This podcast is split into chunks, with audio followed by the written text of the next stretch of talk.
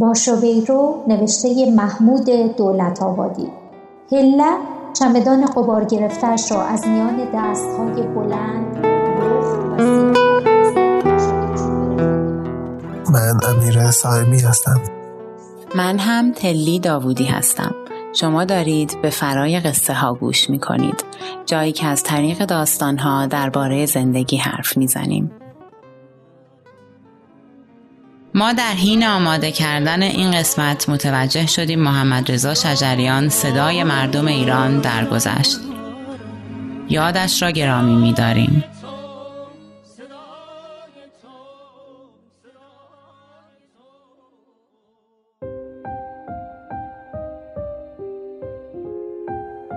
من خودم اصلا آدم ساکتی نیستم از بچگیام هم هیچ وقت آدم ساکتی نبودم و مشخصا فکر می‌کنم که از بچگی همیشه این پیام بهم داده شده بوده که یه چیزی که حس بدی بهم میده اعتراضم رو نسبت بهش با صدای بلند بیان می‌کنم که مثلا حالا یادم میاد که شاید حدود 7 سالم که بود با برادرم که از من بزرگتر بود و یکی از دوستای برادرم رفته بودیم کلاس سفالگری یه کلاسی که از خونه خیلی هم فاصلش کم بود. ستایی رفته بودیم و تو راه برگشت گفتیم که تاکسی سوارشیم خسته بودیم نمی‌خواستیم پیاده بریم تا خونه. سوار یه تاکسی شدیم. یادمه که راننده تاکسی ما رو هول کرد که شما بیاین شما دوتا دوتاتون بیاین جلو بشینین.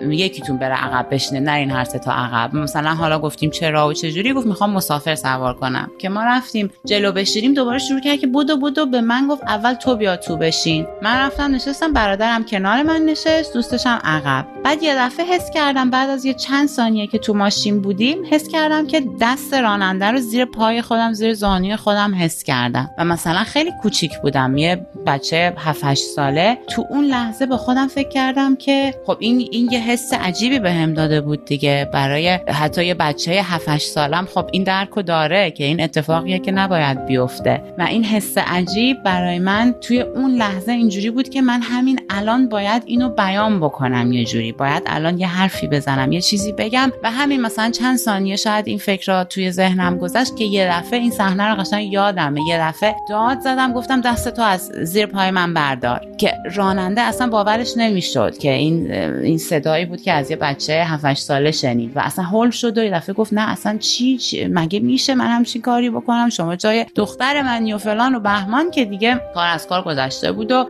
برادرم و دوستشم خب خیلی عصبانی شده بودن و شروع کردن دیگه تو سر کله راننده زدن که فقط نگه داره و پیاده شدیم از ماشین و بعد برادرم و دوستش دنبال سنگ گشتن و راننده همینجوری تو اون حالت ترس و نگرانی که در اسما رو فقط پیاده کرد که فرار بکنه بچه ها سنگ به طرف ماشینش پرت کردن و حالا نمی‌دونم شیشش شکست یا نشکست ولی خلاصه چند تا سنگی هم به طرفش پرت کردیم و رفت. ولی این همیشه تو ذهن من بود و بعدها که بزرگ شده بودم و اصلا معنای سکوت و شکست سکوت رو فهمیده بودم خیلی همیشه خوشحال بودم. از اینکه حتی تو اون سن این یه چیزی بود که حس بد به من داده بود و با صدای بلند اعتراض کرده بودم.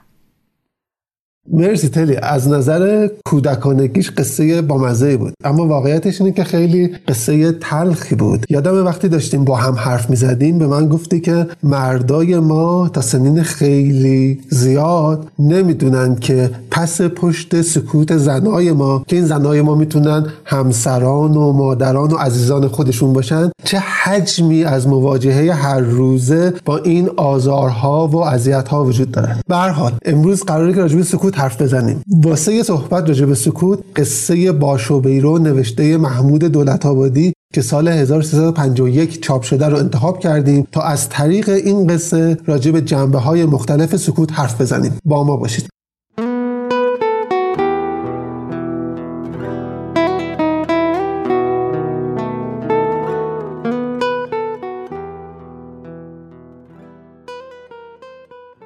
تلی می‌خوای از اینجا شروع کنیم که تو ما بگی که خلاصه قصه با رو چیه آره حتما. من سعی می‌کنم که یه خلاصه دو سه دقیقه از داستان بگم. داستان درباره زنیه به اسم هله که از شوهرش جدا شده و برگشته به خونه پدریش که دوتا برادرش اونجا زندگی می‌کنن. برادر کوچکش به اسم جاسم معلم و دوستی داره به اسم خدو.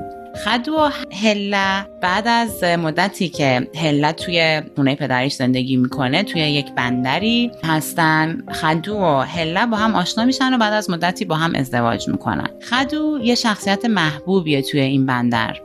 برای خیلی از اهالی بندر. و همینطور یکی از رهبران یکی از جنبش های کارگریه که توی این بندر بین ماهیگیران شکل گرفته. به خاطر همین فعالیت سیاسی و جنبش های کارگری که خدو باهاشون درگیر بوده خدو و همراهانش دستگیر میشن بعد از مدتی و زندانی میشن. در نبود خدو هله چند بار بهش تعرض جنسی میشه و بعد بهش تجاوز میشه. بعد از مدتی سکوت درباره این اتفاقاتی که براش افتاده بوده هله سکوت خودش رو میشکنه و سفره دلش رو پیش شوبیرو که یه شخصیت دیگه است توی داستان که همیشه در سکوت در هست شوبیرو شخصیتیه که توی داستان همیشه در سکوت ما ازش تعریف میشه. و هله سکوت خودش رو پیش شوبیرو میشکنه در آخر و شوبیرو سکوتش علتش این بوده که عاشق دخترموی خودش بوده و بعد از اینکه دخترموش توی دریا غرق میشه شوبیرو دیگه همیشه در سکوت به دریا زل می‌زده در انتظار برگشتن دخترموش و در آخر وقتی که هله سکوت خودش رو پیش شوبیرو میشکنه و از تمام احساسات خودش و اتفاقاتی که افتاده حرف می‌زنه خودش رو تو آب دریا غرق می‌کنه.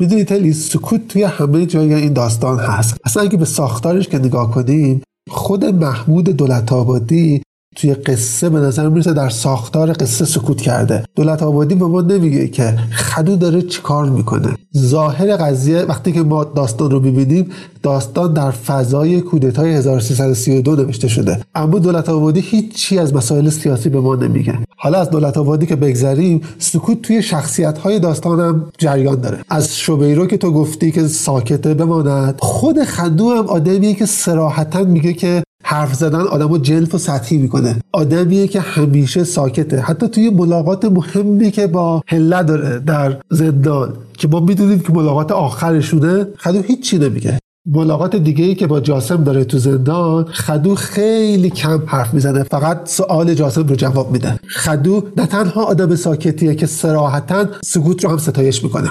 درسته. و همچنین به نظر من یکی از زیرمایه های اصلی داستان همین جریان سکوته که اتفاقا اون وقت نوع این سکوتی که زیر پوست داستان وجود داره برای من خیلی جالب بود. چون انگار که تو دل این سکوت یه هیاهویه مثلا یکی از نشانه های این سکوتی که تو دلش پر از هیاهو, هیاهو هست توضیحیه که ما از این فضای داستان داریم. ما مثلا میشنویم اول یا می‌خونیم اول کتاب که یه بندریه بندر خیلی ساکتیه همه چی یه حالت خاموشی داره توی این بندر و تمام چیزهایی که از آدمای مختلف میشنویم. تصویری که تو ذهنمون میاد همون اول داستان تصویر یه شهر خیلی خاموش و در سکون و سکوته. ولی در این حال میشنویم. بعد از اینکه چند صفحه بعد می‌خونیم می‌بینیم که تو دل همین بندر ساکت اتفاقات خیلی مهمی داره میفته از جمله جنبش های کارگری گروه هایی که دور هم جمع میشن و حرفای مهمی دارن می‌زنن. پر از حیاهو این بندری که تو ظاهر به نظر خیلی سکوت ساکت و خاموش میاد. و همونطور باز ما همین رو توی شخصیت به خصوص هله می‌بینیم که شخصیتیه که به نظر شخصیت نسبتا ساکتی میاد خیلی حرف نمی‌زنه تو کل داستان. با اینکه میشه گفت شخصیت اصلی داستانه خیلی کم حرف می‌زنه. ولی خب ما می‌فهمیم بعد از اینکه همینطور که داستان میگذره می‌فهمیم که تو دل هله پر از حرفه. تو دلش حیاهو زنیه که خب به هر حال پیشینه ای داشته و حالا طلاق گرفته به برادرای خودش رو آورده و بعد مشکلاتی که دائم داره باهاشون روبرو میشه و بعد اتفاقاتی که براش میفته از جمله تجاوزی که بهش میشه تمام اینا توی دلش رو پر از آشوب می‌کنن. ولی در عین حال ما ظاهر هله رو وقتی در موردش میشنویم همیشه توی سکوت و خاموشی و کم حرفیه می‌دونید تلی هر دو تا شخصیت اصلی داستان هم هله و هم خدو هر دو ساکتن. اما به نظر می‌رسه یه فرقی وجود داره بین سکوت خدو و سکوت هله خدو سکوتش از روی پختگیه. سکوت هله اینجوری نیست. سکوت هله به نظر می‌رسه که حاکی از شرایط اجتماعی که توش قرار گرفته. یعنی هله رو یه جوری شرایط ساکت کرده و سکوتش سکوتی که بهش تحمیل شده. سکوت خدو ما به نظر می‌رسه که سکوتی که خودش انتخاب کرده. به خاطر همین به نظرم خوبه که وقتی داریم راجع به این قصه و سکوت حرف می‌زنیم همونطور که تو پیشنهاد کردی بین سکوت خدو و هله فاصله بندازیم. یعنی سکوت هله رو راجبش جدا حرف بزنیم و سکوت خدو رو راجبش جدا حرف بزنیم. خب بیاید اول از همه با سکوت خدو شروع کنیم.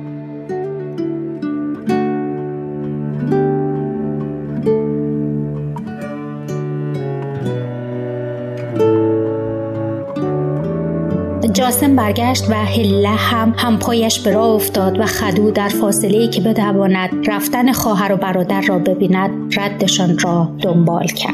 خدو از گیر این واقعه نمی‌توانست بگریزد که از روزی که جاسم برایش از هله گفته بود او بی اختیار به این زن و به تنگنایی که در آن قرار گرفته بود اندیشیده بود و نیز نمی توانست پیش خود انکار کند که همیشه خواسته است هله را در فرصتی دیدار کند. چه رمزی در این هست که بعضی لحظه ها شخص می تواند موقعیت ها و پیشامدهایی را که در آینده زود اتفاق خواهد افتاد حدس بزند و در این موقعیت پایش را درست همانجا می‌گذارد که باید بگذارد و رفتاری را در پیش می‌گیرد که انگار از صد سال پیش برایش تعیین شده است. پخته و جا افتاده.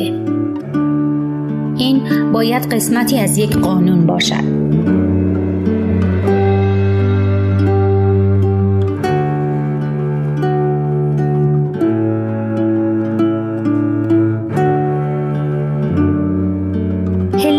جاسم ایستاده بودند تا خدو برسد. جمع که شدن جاسم گفت آقا خدو برایت کاری توی فرهنگ درست کرده از سال آینده باید خیلی ممنونش باشی. هله گفت ممنون. و خدو هیچ نگفت. چون متانت خاموشی را دوستتر می داشت و نیز حس کرده بود که در بعضی لحظه ها هیچ چیز به اندازه گفتن آدم را بیمعنا و جلف جلوه نمی دهد مثل اینکه کلمه ها آدم را ساقط می کنند از درون نابودش می کنند پس همچنان با سر فرو افتاده کمی جلوتر از جاسم و هله به راه خود ادامه داد و حرف و سخنها را نشنیده گرفت. نزدیک شهر آنجا که ساحل پای خود را به میان کوچه ها دراز کرده بود هر سه ایستادند. هله و جاسم از خدو و خدو از آنها جدا شد. در حالی که اگر فرصت و حوصله بود می توانستی میل به با هم بودن را در ته قلب یکایکشان حس کنی.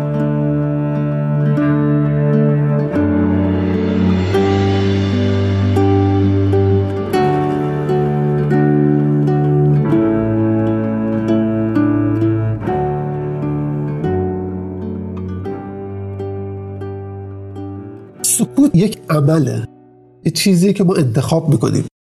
خدو به نظر می‌رسه که سکوت رو انتخاب کرده. اگر دلیلی که ما سکوت می‌کنیم اگر دلیلی که ما این عمل رو انجام میدیم دلیل اخلاقی باشه می‌تونیم اسم سکوت و سکوت اخلاقی بذاریم. سرجیا هی اخیرا کتابی راجع به سکوت اخلاقی نوشته.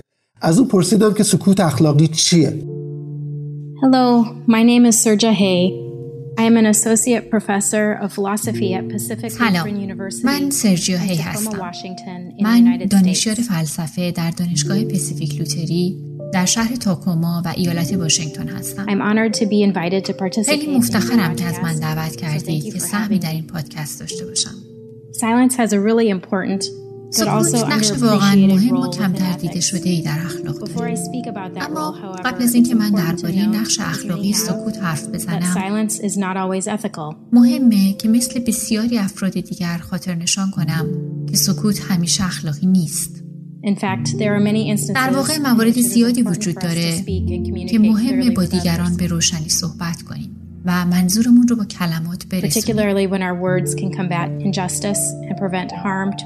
به ویژه زمانی که کلمات ما می‌تونن با ظلم بجنگن و آسیب رو از خودمون و دیگران دور This is why you hear slogans like silence is death and silence is violence. به همین خاطره که گاهی این شعار رو میشنوید که سکوت مرگ است، سکوت خشونت است.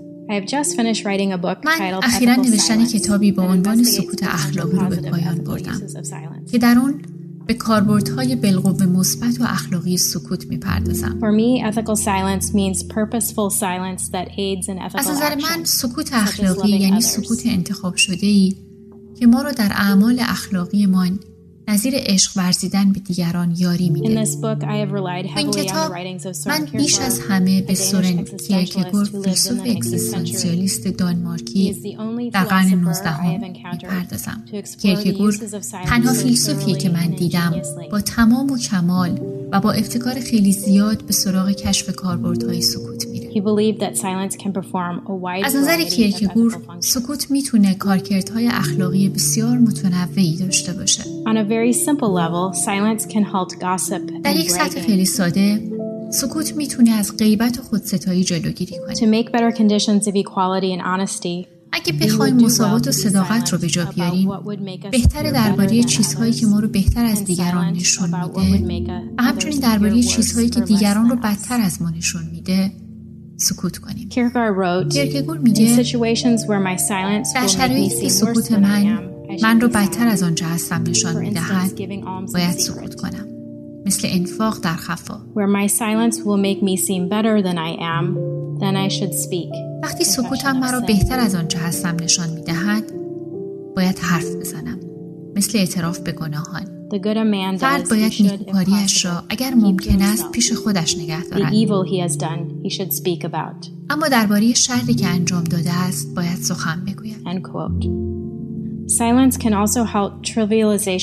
سکوت از ابتزال و ساده سازی زیاد هم جلوگیری گاهی اوقات وقتی موضوع رو در قالب کلمات بیان می‌کنیم. اون موضوع رو از اون جهت ساده تر می‌کنیم و ظرافتهاش رو درس می‌گیریم. و اینطوری تصویر نادرستی از use of silence reminds me of the scene in the book in which Kato says that talking can make a human shallow. این کاربرد سکوت من رو به یاد صحنه میندازه که خدو میگه کلمات می‌تواند آدم رو جلف و سطحی کنه. Another ethical use of silence can be کاربرد دیگه اخلاقی سکوت وقتیه که سکوت وسیله ارتباطی غیر مستقیمی میشه برای آموزش و یاد دادن. در چنین مواردی سکوت ما برای دیگران معمایی درست می‌کنه که اونا باید خودشون از اون سر یه مثال جالب برای این نوع سکوت رو میشه در رابطه سقرات و السیبایادیس سراغ گرفت. السیبایادیس از سقرات می‌خواد تا لطف فکری رو با لطف فیزیکی معاوضه کنه. سقرات در جواب ساکت میمونه و می‌گذاره که السیبایادیس خودش این رو بفهمه که این معامله مناسبی نیست. اگر سقرات خودش مستقیم این موضوع رو می‌گفت برای السیبایادیس مثل این بود که مرجعی به او داره حقایق رو اعلام می‌کنه. در حالی که سکوت سقرات برای او معمایی شد که او باید خودش اون رو حل می‌کرد. و این یاد گرفتن بخشی از رشد اخلاقی اون شد. کیرکگور همچنین در این باره می نویسه که زبان می تواند ما را از در لحظه اخلاقی عمل کردن منحرف حرف زدن و ایجاد کلمات می تواند ما را از وظیفه پیش رویمان دور کند.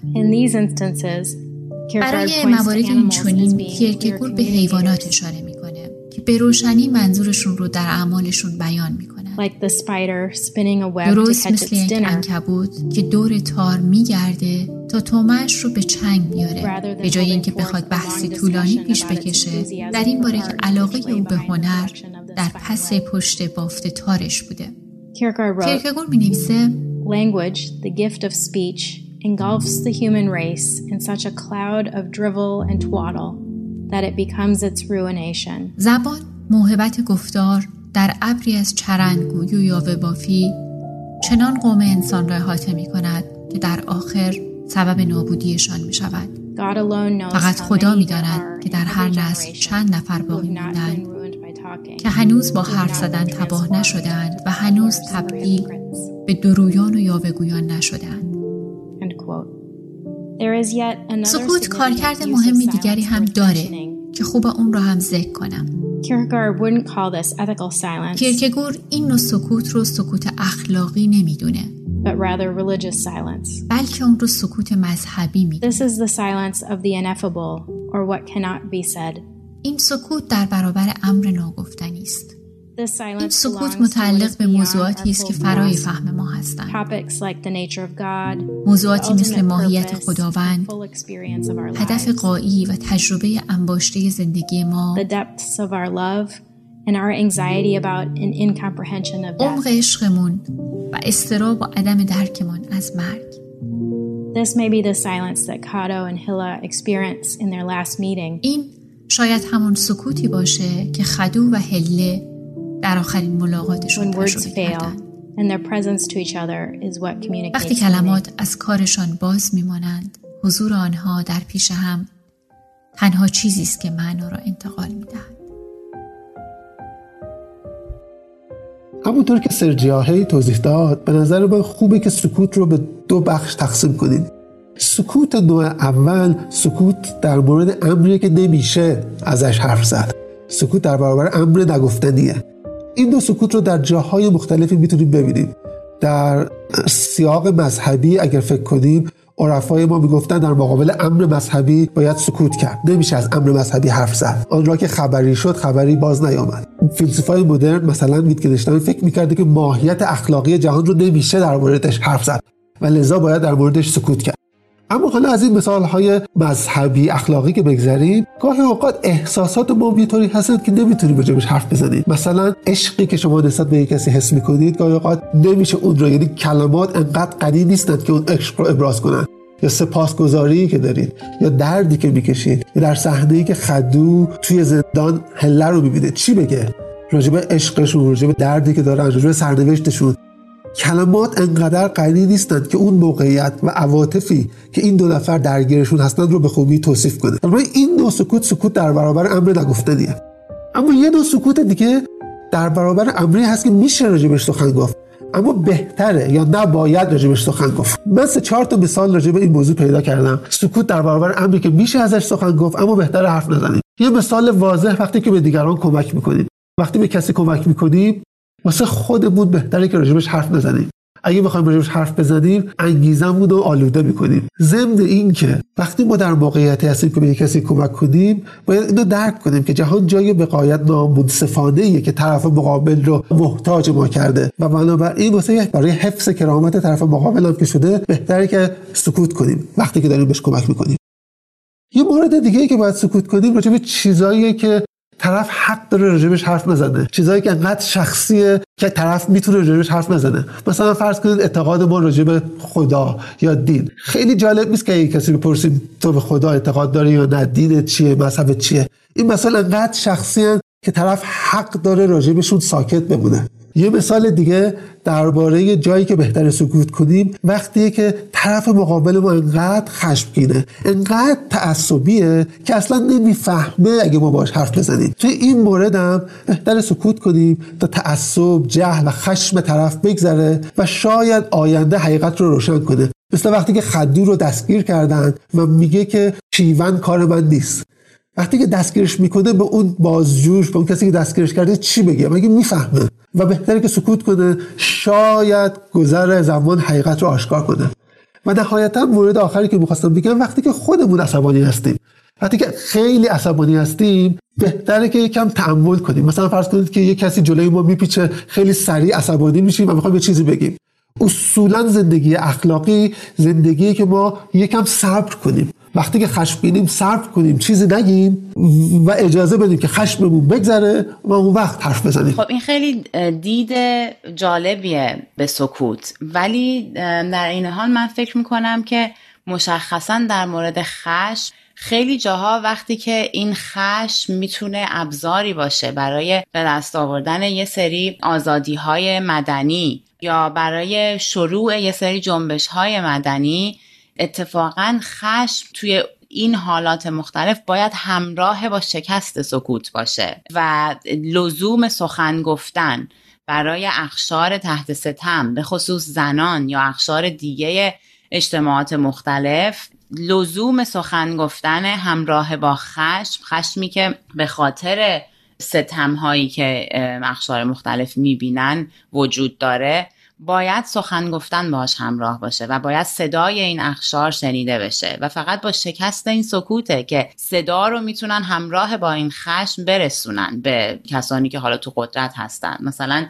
یکی از مثالهایی که تو ذهن من میاد اخیرا توی آمریکا توی این جریان های Black Lives Matter چیزی که باعث شد بعد از سالها بالاخره یه سری تغییرات هرچند خیلی کم تغییراتی توی سیستم پلیس آمریکا شکل بگیره که بازم میگم تغییرات خیلی کم و ناچیزیه ولی باز به هر حال یه تغییریه. این بود که صدای این قشر از جامعه شنیده شد و همراه با خشمی که داشتن اعتراض مدنی کردن که اعتراضشون مشخصا همراه با شکست سکوت بود و نه فقط برای خود این قشر نه فقط برای سیاه آمریکا. بلکه بقیه هم سکوتشون رو شکستن و خیلی های دیگه هم باشون همراه شدن و این سکوت رو شکستن. حالا اتفاقا یه کتابی من یه تیکه های از یه کتابی داشتم میخوندم در مورد سکوت و اینکه کجاها سکوت توی وقتی که همراه با یک جنبش مدنی میشه نقشش چیه؟ شکستنه نقش شکست سکوت در از چیه؟ و میگه که عبور از سکوت و رسیدن به شکست سکوت برای اقشار تحت ستم و استبداد نشانه ای از نافرمانی که زندگی جدید و پویایی و رشد رو ممکن می‌سازه. این یه نقل قولیه از کتابی به اسم Unspoken The Rhetorics of Silence. خیلی جالب بود تلی. منم موافقم که وقتی که خشم ما به خاطر نقض عدالت سکوت کار روایی نیستش. اینجا به نظرم جای خیلی خوبیه که راجع به هله حرف بزنیم. چرا که هله هم قربانی ظلمه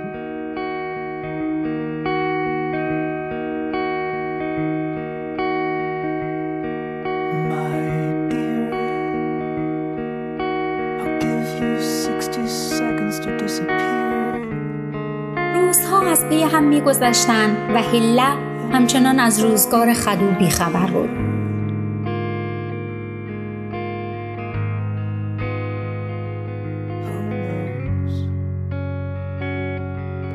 فردای همان شب هله هر صبح عبای خود را به سر می کرد و راهی مرکز پلیس بندر می شد. اما پلیس او را سر می و دیدار او را با خدو به امروز و فردا موکول می کرد. تا بالاخره یک روز رک و سریح به او گفت اینجا نیست او را تحویل مرکز داده ایم. همان روز بود که هله یک راست به مدرسه رفت و از مدیرش مرخصی خواست. مدیر هم به او مرخصی داد. اما شبش هم برای دلجویی بیشتر به خانه هله آمد. هله صدای در را که شنید اول کمی واخورد در این مدت ترس مثل پیراهنی به برش شده بود. برای همین شبها به اتاق می آمد و در را به روی خود می بست و تا جایی که چشمهایش یاری می‌دادند بیدار می نشست صدا آشنا بود. هله در را گشود و مدیر قدم به هشتی گذاشت. هله مدیر را به اتاق راهنمایی کرد و گفت چطور شما از آمدن به اینجا واهمه نکردید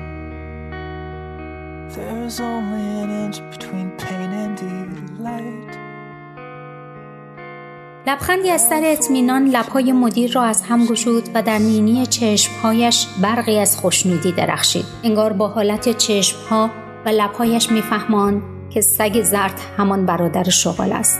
اما هله نمی‌توانست ته منظور مدیرشان را درک کند. او بنا به خوی و خصلتی که در خود میشناخت به طور معمول از مردم توقع داشت که در این وضعیت تنهایش نگذارند. چای جلوی دست آقای رواقی گذاشت. آقای رواقی با میل چای را نوشید و بعد از وضع شاگردها و مدرسه و شرط ادامه کار هلت در مدرسه سخن گفت و از دشمنی ها و مخالفت هایی که افراد شناس و ناشناس از دور و نزدیک با ادامه کار هلت در مدرسه می کردن گفت و از تلاش های خود برای خونسا کردن تحریکات روایت ها کرد. و بعد نخ کلام را به خدو کشان و اینکه او آتم یک دنده است که همه عمرش پی در پی اشتباه کرده و بعد با لحنی ملایم و اندوهناک و در خلالش هم این را گفت که حاضر است سرپرستی هله را خودش بر عهده بگیرد. چی؟ مسئله چندان هم مهم نیست. کافی است که شما تقاضای طلاق بکنید بقیهش ساده است. یا اصلا تقاضای طلاق هم لازم نیست بکنید. بالاخره او که به این زودی ها بر نمی گردد پس خود به خود موضوع فسخ می شود چون من خبرش را از جاهای خیلی معتبر دارم. جرمش خیلی سنگین است. گوشهای هلت درست میشنید؟ خطا نمی‌کرد و این حرف آیا از میان لبهای آقای رواقی بیرون میآمد؟ اگر این بود جوابش را چطور باید داد؟ آخر آدم یکی می‌خورد. نه. هله چنین آدمی نبود که بتواند این گونه سریح و بیپرده و بیحرمت حرف بزند. سر خود را به زیر انداخت و زبان بسته مان تا شاید آقای رواقی برخیزد راه خود گیرد و برود. اما همانقدر که هله در حجاب بود مدیر نقاب دریده و بیپروا می نمود مثل اینکه روی بیشرم خود را باز نموده بود. در حرفایش اصلا تردید نبود و پوشش نبود و دو پهلویی نبود. سریح و بیپرده می گفت که آمده است تا با هله هم خوابه شود و می گفت که همه عمر حاضر است از او حمایت کند و اگر هله بیش از این خاموش میماند لابد رواقی دست به او دراز می‌کرد. پس گفت نکند این هم طبق نقشه است ها؟ می‌خواهند روحی خدو را بشکنند؟ لابد شما هم از آنها هستی ها؟ وگرنه زن که قهد نیست. مگر فقط من یکی در این شهر هستم ها؟ اما انگار قرار نبود که آقای رواقی به هر سوالی جواب بدهد. برعکس روی آنچه که خود در ذهنش مهیا کرده بود حرف می‌زد و پافشاری می‌کرد. تو کارمند روزمزدی شوهرت هم همینطور بود. این موضوع رو که می‌فهمی می‌شود همین حالا به تو گفت که اخراجی. خب آن وقت چه کار می‌کنی؟ هله از جا برخواست و گفت شکمم را میدوزم تا محتاج امثال تو نباشم. حالا هم بیشتر از این خودت را اینجا معطل نکن. یالا بلند شو بلند شو معطل نکن. بلند شو حالا برو بیرون. اما آقای رواقی بیرون نرفت و یک راست رو به هله آمد. و کشیده ای هم که لب میخ گوش مدیر خوابان برای این بود که نگذارد انگشت های او به سرشانه هایش بگیرد. مدیر قانع نشد و باز هم رو به هله رفت. اما هله با ناخونهایش صورت و گردن او را خونی کرد و خودش را از چارچوب در توی حیات انداخت. به طرف در دوید و هوار کشید. اما هنوز به در نرسیده بود تا آقای رواقی بال عبای او را گرفت و زمینش انداخت و خود از در بیرون زد و به کوچه دوید و دست باچه گفت از فردا دیگر لازم نیست به مدرسه بیایی. اخراج. هلا خودش را از زمین جمع کرد و به طرف در دوید. اما کسی در کوچه پیدا نبود. آقای رواقی رفته و کوچه خالی به جا بود.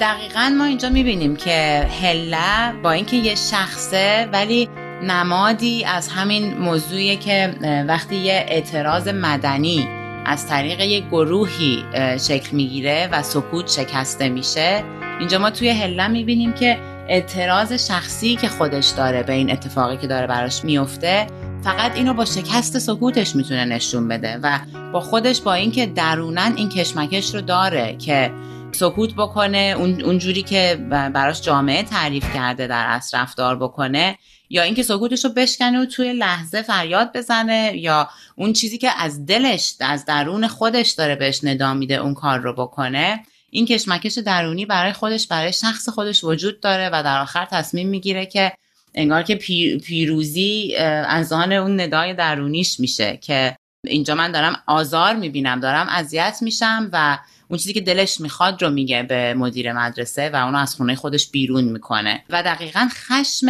هلت توی این لحظه همراه میشه با شکست سکوت همراه میشه با صدا که باعث میشه این شخصی که داره آزار میده هله رو از خونه بیرون بره و از اون حالت تحت آزار بیرون بیاد هله دقیقا حق به تو هلی. در این مورد خاص هلت تونه سکوتش رو بشکنه. اما نباید یادمون بره که خیلی وقتا خیلی سخته برای زنا حتی خود هله که سکوتشون رو بشکنن. چون که تلاشی از سوی جامعه برای ساکت کردن زنان وجود داره.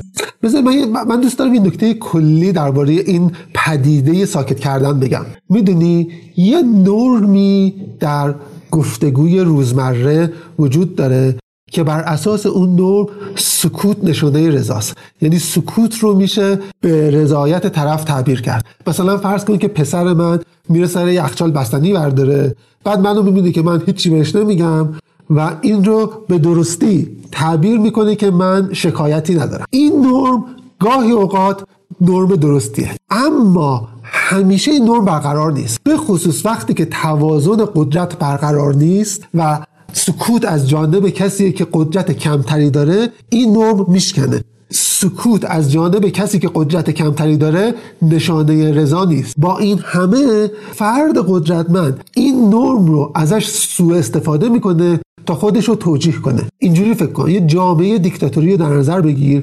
توی اون جامعه دیکتاتوری اون حکومت سعی می‌کنه هزینه اعتراض رو بالا ببره. بعد که هزینه اعتراض بالا رفت و مردم ساکت شدن اینجوری وانمود می‌کنه که خب همه راضی هستن. اگر راضی نبودن که شکایت می‌کردن.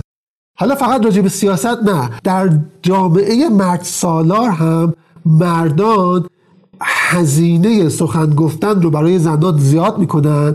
بعد که زنان سکوت می‌کنن سکوت زنان رو به رضایت اونا تعبیر می‌کنن و اینگونه برای خودشون برای جامعه یک توجیه اخلاقی پیدا می‌کنن.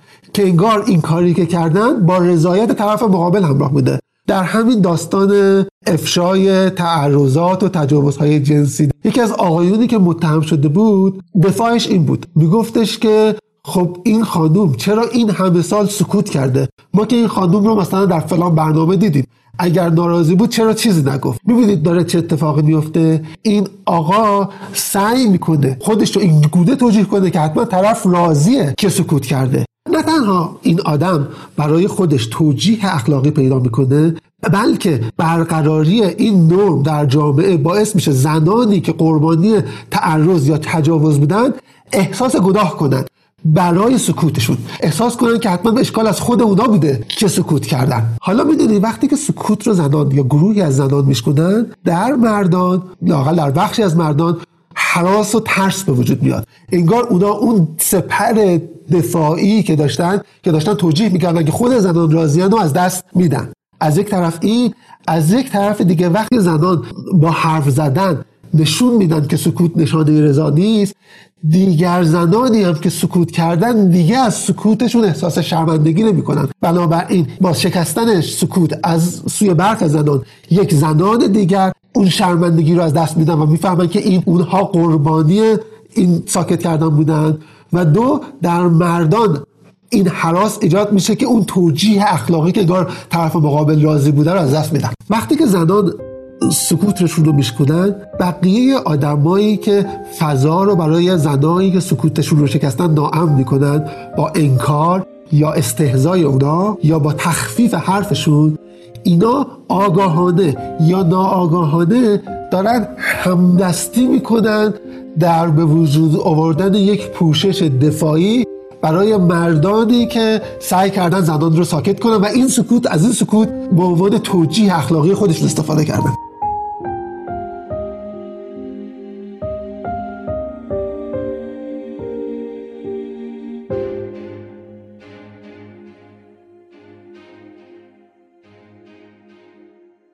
در سپتامبر 2018 بعد از دیدن شهادت شجاعانه دکتر کریستن فورد در کمیته قضایی سنا درباره تعرض جنسی که تجربه کرده تصمیم گرفتم تا برای 1020 دوست نزدیکم تو فیسبوک این حقیقت را علنی کنم که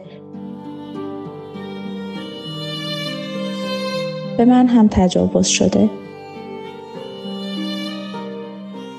در فیسبوک این رو نوشتم. قصه دکتر فورد خیلی شبیه قصه منه. با این اختلاف که من نتونستم از دست متجاوزی که در سن 16 سالگی به من تجاوز کرد فرار کنم. اتفاق پر از خشونتی که زندگیم رو تکون داد و بخش زیادی از من اکنون رو شکل داد. دو دهه تقریبا سکوت کردم و شرمنده بودم. دیگه بسه. بعد از امروز دیگه نه. شرمندگی هیچ وقت از آن من نبود. شرمندگی همیشه از آن او خواهد بود. چرا من گزارش نکردم؟ در نوجوانی چندین بار حقیقت آنچه برای من اتفاق افتاده بود نزدیک بود از من بیرون بزنه. اما هر بار با شدت اون رو سرکوب کردم. سرکوبش کردم. به این دلیل که با گفتن همینطوری حقیقت مستقیما تهدید شدم. برای اینکه ظاهرا بی بند و بار بودم ترد می شدم و به من می گفتن که می‌خوام با دروغ گفتن به زندگی کسل کنندم هیجان اضافه کنم.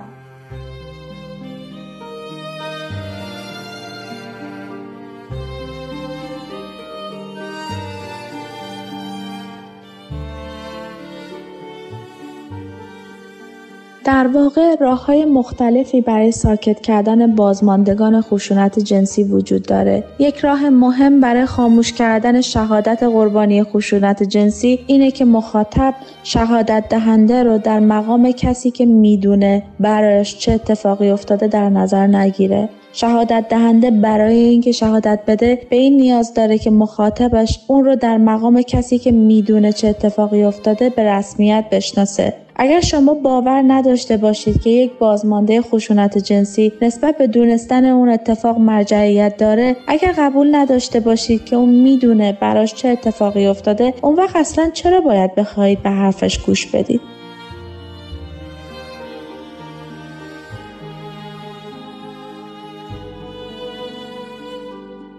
یک راه دیگه برای ساکت کردن بازماندگان خشونت جنسی خفه کردن شهادت اونهاست. شهادت فرد اینجوری خفه میشه که اون خودش شهادتش رو سانسور می‌کنه. اون شهادتش رو سانسور می‌کنه. چرا که می‌خواد مطمئن شه که حرفش فقط شامل اون چیزایی میشه که مخاطب قابلیت درک و فهم اونها رو داره.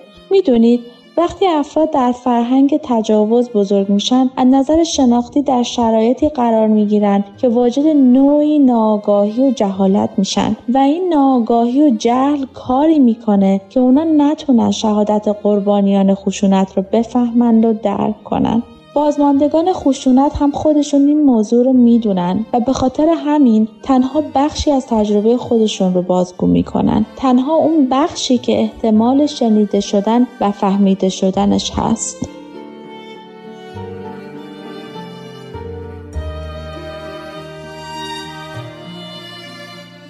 حالا وقتی بازماندگان خشونت جنسی در شبکه های اجتماعی سکوت خودشون رو میشکنن و از هشتگ های نظیر چرا من گزارش نکردم استفاده می‌کنن اونها می‌تونن مکانیزم های ساکت کردن و خفه کردن شهادتشون رو علنی کنن. و اینجوری قواعدی که به اونها تحمیل شده و میگه چه کسی مرجعیت معرفتی داره رو کنار بزنن. اونها با شکستن سکوتشون اعلام می‌کنن که شعن اونها شعن کسیه که می‌دونه چه اتفاقی افتاده.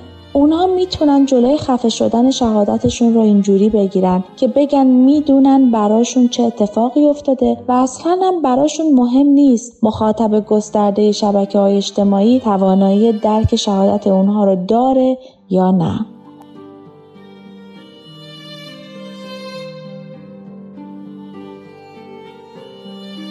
وقتی اونها سکوت خودشون را میشکنن و همراه دیگر بازماندگان یه جامعه معرفتی می‌سازن. جامعه که شعن معرفتی اونها رو به رسمیت می‌شناسه و توانایی فهمیده شدن شهادتشون رو داره.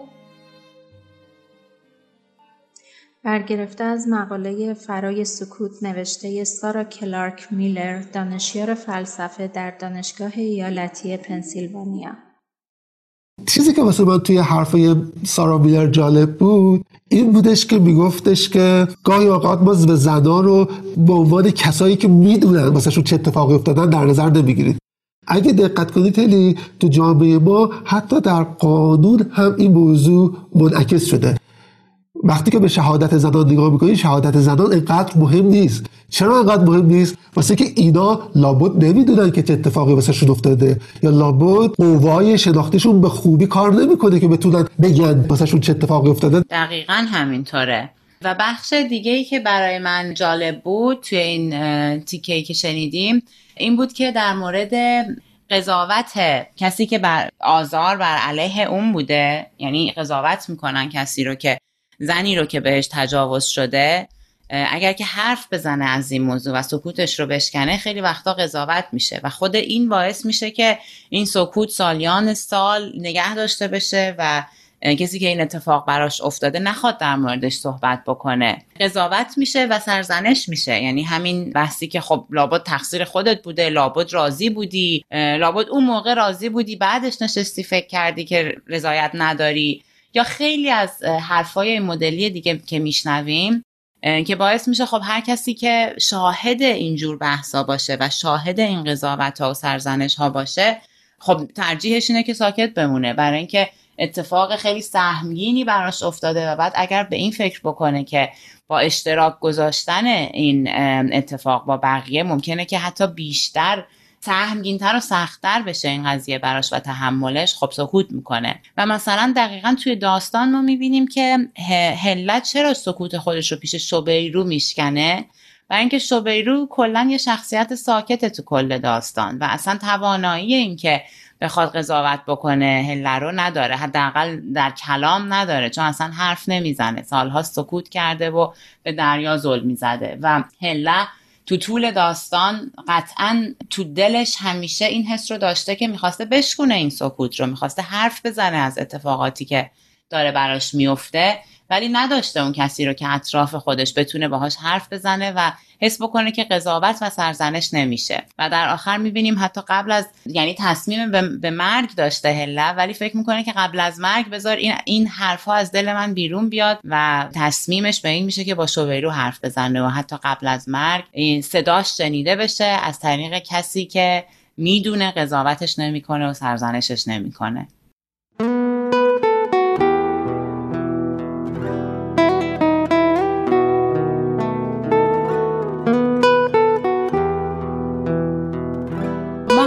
اپیزود رو تصمیم گرفتیم که با نقل قولی تموم کنیم و بعد توضیح بدیم که این نقل قول کجای قصه است چطور به زندگی ما وصل میشه و چه پیامی برای ما داره ما رو به چه چیزی می‌خونه.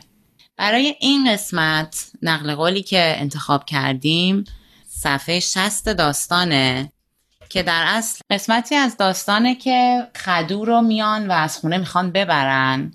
می‌خوان دستگیرش یعنی دستگیرش کردن در است و از خونه میبرنش و هله تنها توی خونه میمونه و در اصل داره صدای ماشینی که داره خدو رو می‌بره میشنوه. صدای جیب هم برآمد و دور شد. اما هله همچنان بر جای خود نشسته بود مثل پارسنگی سیاه. اما نشستن تا کی مقدورش بود؟ بالاخره روح برای هر حالتی گنجایشی دارد.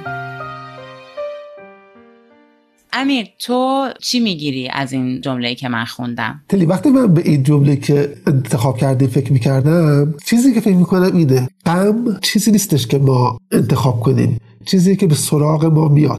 ما رو انگار مثل یک آبی که در ما میریزه. وقتی که به خودم نگاه می‌کنم وقتی که عزیزی رو از دست دادم این غم همینطور بر من خودش رو تحمیل می‌کرد. گاهی اوقات فکر می‌کنید که خب این غم شما رو به زمین میخکوب می‌کنه. اما بعد از این مدتی شروع می‌کنی اون عزیز رو لاقل برای لحظاتی فراموش کردن وارد زندگی عادیت میشی. البته یادش برمیگرده. اما اینجوری نیستش که تو رو زمین میخکوب بشی. این ظرف غمت که پر میشه به هر حال از نظر روانشناسانه یا هرچی تو دیگه گنجایش تموم شده و باید یک کار دیگه بکنی.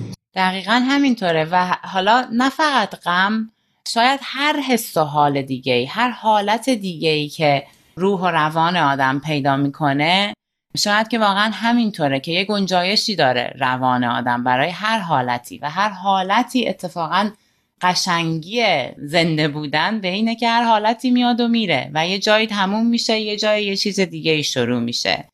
که همونطور که ما تو فارسی میگیم هر حالتی و هر چیزی میگذره و همیشه میشه گفت که این نیز بگذرد